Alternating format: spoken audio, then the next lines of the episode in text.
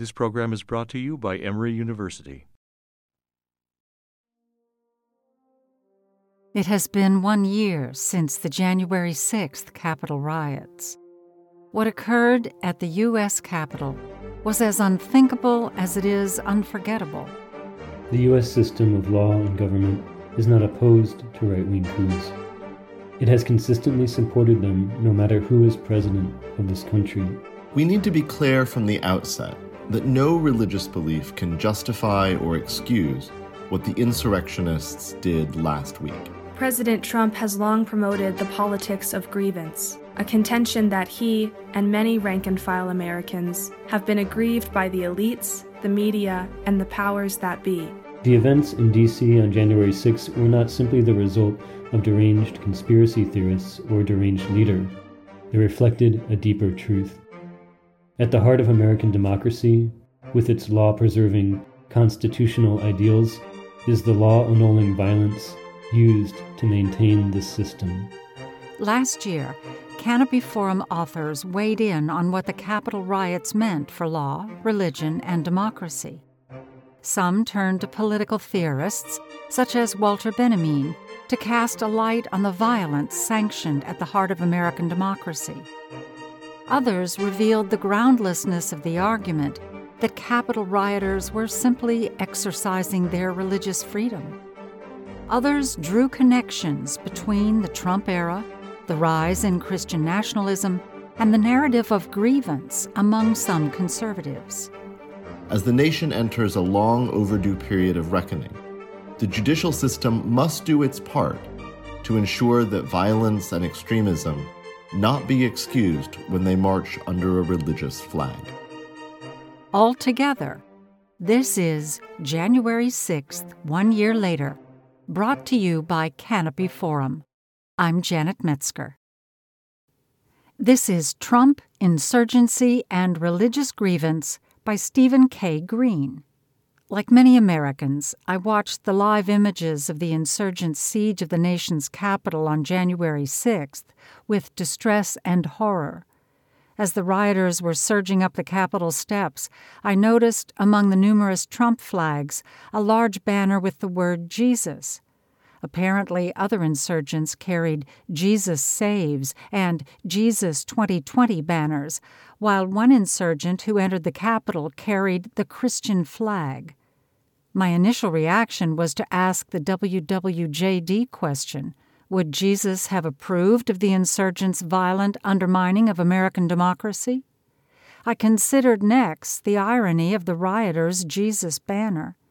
Here, a supporter of the most non observant president since Richard Nixon, was seeking to deny a devout believer in the redemptive message of Jesus Christ the lawful ascension to the presidency. Something was amiss.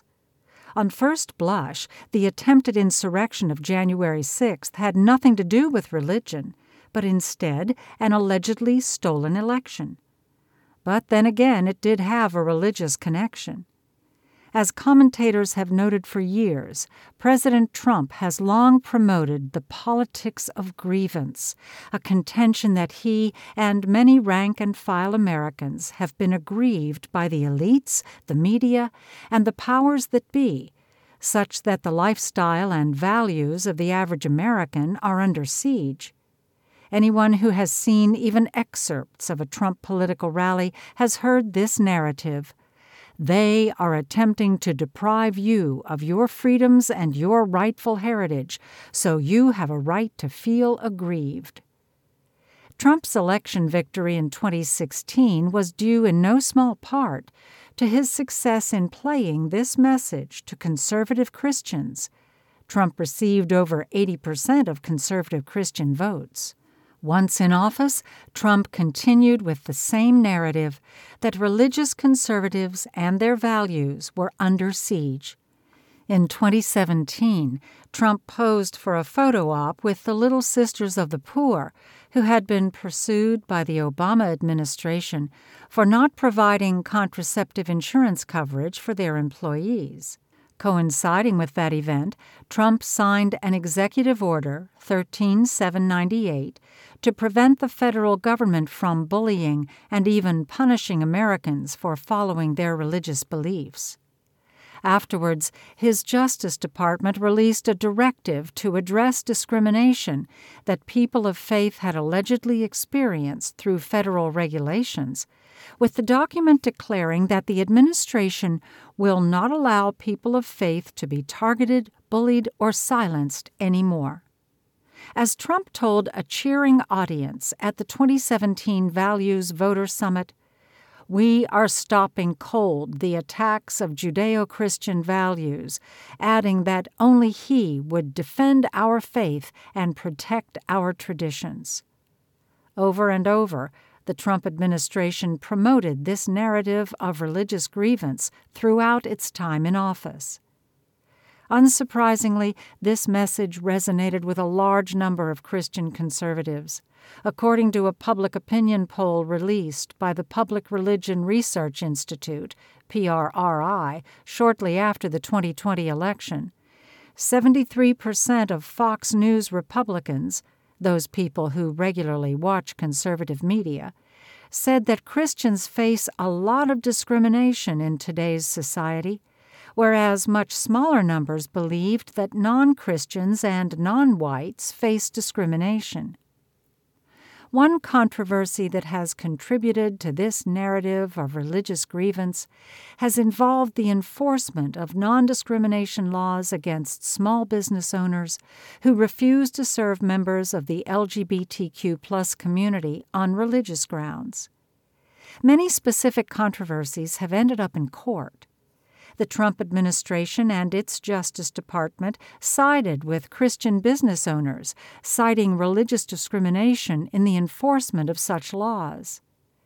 After the Supreme Court's holding in Masterpiece Cakeshop, the White House announced that we were pleased with the Supreme Court's decision the First Amendment prohibits government discriminating on the basis of religious beliefs, and the Supreme Court rightly concluded that the Colorado Civil Rights Commission failed to show tolerance and respect for his religious beliefs.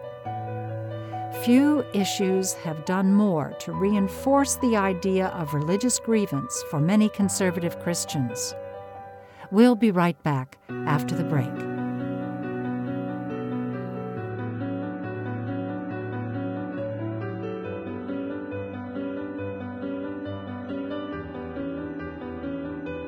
This is Anna Knutson from the Center for the Study of Law and Religion at Emory University, and you're listening to January 6th, one year later, brought to you by Canopy Forum. If you like this episode and would like to learn more about the interactions of law and religion around the world, be sure to subscribe to Interactions wherever you get your podcasts. Thank you for listening.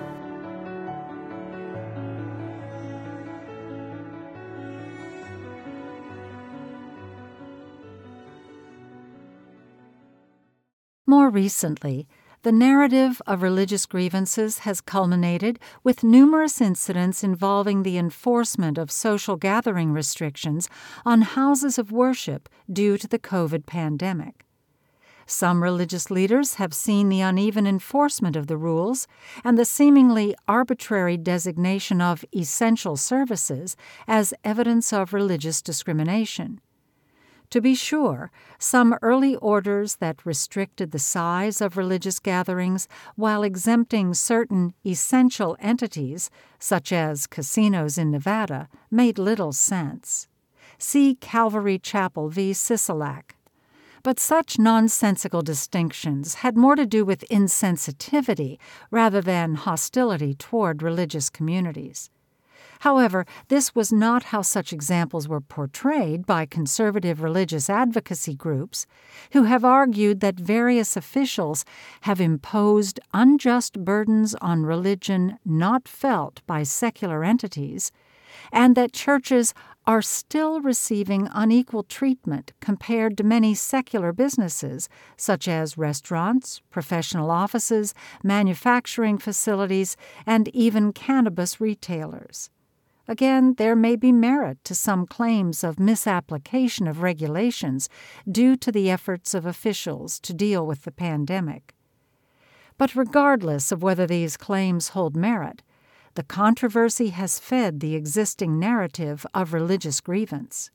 And then there was the 2020 presidential election, where the favorite of many religious conservatives did not win. Like other Trump supporters, some conservative religious groups promoted the unproven narrative of voter fraud and a stolen election.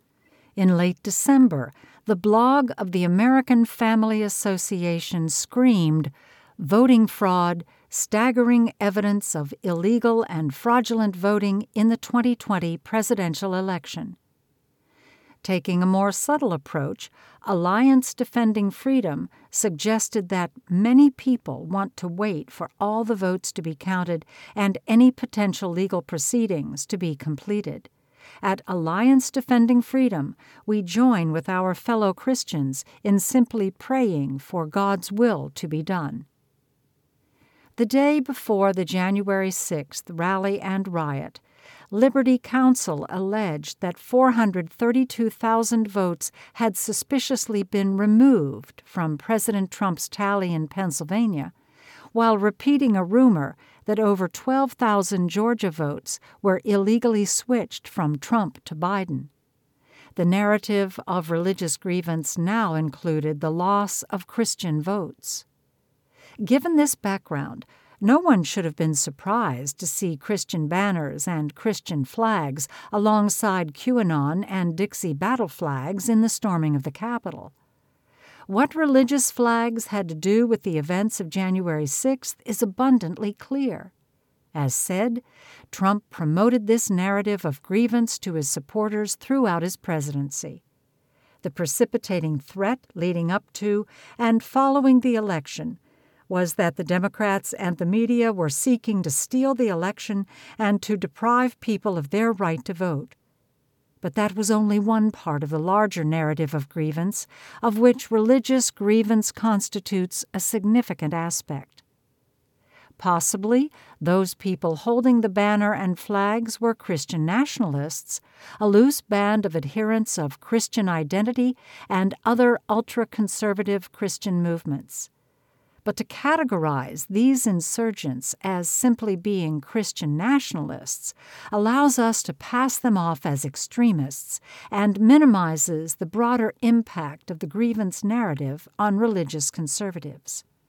I am not suggesting that the violent rioters were representative of Christian conservatives generally, any more than one should associate all Black Lives Matter protesters with a handful of anarchists. Fortunately, many evangelical leaders condemned the siege in no uncertain terms, although, disappointingly, the statements of a few conservative religious leaders were more equivocal. All in all, Trump tapped into a perspective that many religious conservatives have held for a while. This time, there were tragic consequences with the ascension of a Democratic administration promoting more liberal policies, the narrative of religious grievance is unlikely to go away on its own. Joe Biden faces significant challenges in his administration ahead. Let's hope that, as a person of faith, he will be able to ameliorate this sense of religious grievance rather than inflame it.